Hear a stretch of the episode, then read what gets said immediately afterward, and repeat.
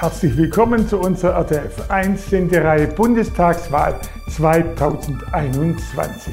Wir stellen Ihnen die Kandidaten der im Bundestag vertretenen Parteien aus den drei Wahlkreisen vor und sprechen mit ihnen über deren Wahlprogramme und Wahlziele. Heute zu Gast vom Wahlkreis Zollernalb-Sigmaringen für die AfD, Nikolaus Gregg. Herr Gregg, herzlich willkommen und danke, dass Sie Zeit für uns haben. Ja, ich bedanke mich bei Ihnen für die Einladung und freue mich auf das folgende Gespräch. Selten war ein Wahlkampf so von Katastrophen gekennzeichnet wie dieser. Nach Corona, dann die Flut und jetzt Afghanistan. Ich will jetzt gar nicht schuldzuweisend zurückblicken, sondern einfach die Frage im, im Vorblick, wie soll man mit den Taliban jetzt umgehen? Diplomatisch anerkennen, Hilfsgelder zahlen oder was würden Sie vorschlagen? Naja, die Taliban sitzen hier natürlich am längeren Hebel, wenn es um die Rettung von Ortskräften geht und lassen sich das selbstverständlich auch gut bezahlen aufgrund des Unvermögens der Bundesregierung. Und hier werden wir viele Gelder aufbringen müssen, um Ortskräfte zu retten, aber auch andere durch die Taliban gefährdete. Jetzt ist natürlich klar, für viele Einwohner dieses Hindukusch bleibt nichts anderes übrig als die Flucht. von einer halben Million wird gesprochen und die würden natürlich irgendwann einmal nach Europa drängen wollen. Was ist Ihre Meinung? Soll man die aufnehmen? Wie soll man mit ihnen umgehen? Naja, also zunächst gilt natürlich hier die Hilfszusage der Regierung für Ortskräfte. Und danach kommt hier unter anderem der Paragraph 16a Absatz 2 Satz 1 aus dem Grundgesetz zum Tragen, der sich mit dem Asylrecht befasst. Und dementsprechend muss man vorgehen. Jetzt zur Bundestagswahl. Es ist ein historischer Einschnitt. Angela Merkel, 16 Jahre, die Kanzlerschaft geht zu Ende, interessanterweise freiwillig und nicht irgendwie abgewählt. Trotzdem, wie schätzen Sie die Ära ein? Was hat die Frau Merkel gut gemacht und was hat sie vor allem versäumt? Also Frau Merkel hat sich natürlich Anerkennung im In- und Ausland verdient. Das steht außer Frage, aber sie hat aus meiner Sicht auch zwei gravierende Fehler begangen.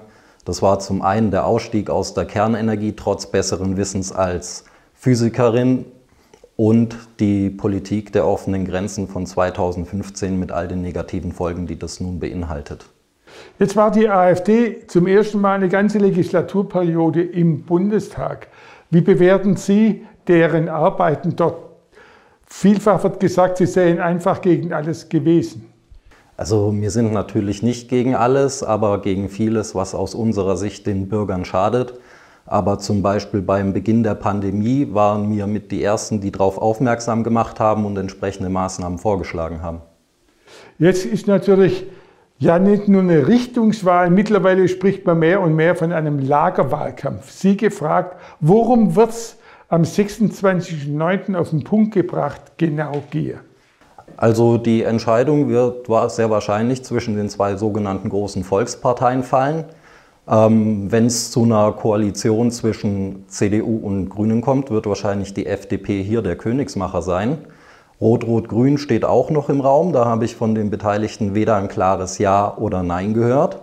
Sprich, wir haben die Wahl zwischen Windkraft und PV und Unterstützung oder Windkraft und PV, Enteignung von Wohnungsbaugesellschaften und der Abkehr von der NATO. Und in beiden Fällen werden wir Bürger die Leidtragenden sein und es teuer bezahlen, insbesondere die Geringverdiener. Das lassen wir mal so stehen. Ich komme zum Wahlprogramm von der AfD. Da steht als Slogan drüber, Deutschland, aber normal. Klingt ein bisschen langweilig. Was ist für Sie normal? Normal ist, klingt natürlich zunächst langweilig. Aber nach anderthalb Jahren Corona-Pandemie ist Normalität, glaube ich, etwas, das uns allen ein Stück weit fehlt. Sprich die freie Entscheidung, wann kann ich wohin gehen, mit wem kann ich mich treffen, mit wie vielen Menschen. Aber politische Normalität bedeutet für mich zum Beispiel auch Verlässlichkeit, Sicherheit, Transparenz. Das sind alles Dinge, die Politik beinhalten sollte und nicht langweilig sind.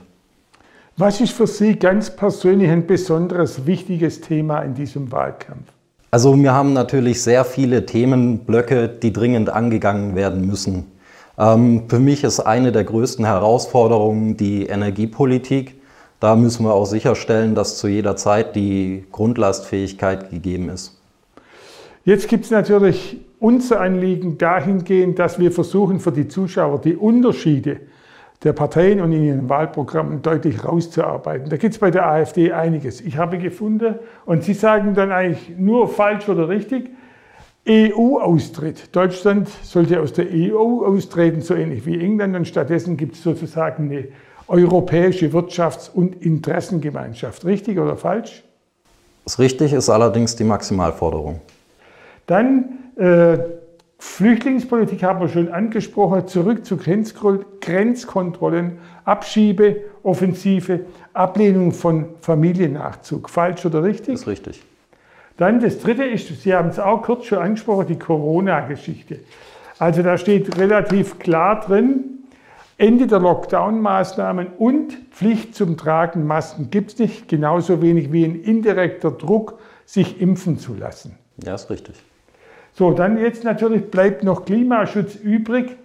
Äh, sehen Sie vor allen Dingen oder die AfD es als ja, problematisch an zu sagen, der Klimawandel sei menschengemacht? Also zunächst muss man ja mal festhalten, dass der Klimawandel so alt ist wie die Welt selbst.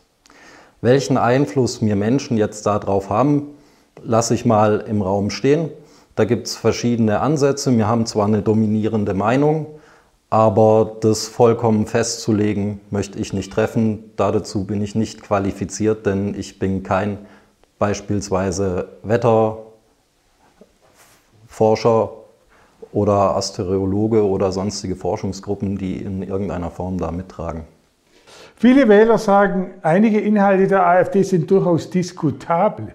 Die stören sich vielmehr am Auftreten. Es gibt Führungsstreit, Spaltungsszenarien, ja, man sagt vielleicht, dass die AfD womöglicherweise zwei Parteien unter einem Dach sind. Wie sehen Sie das?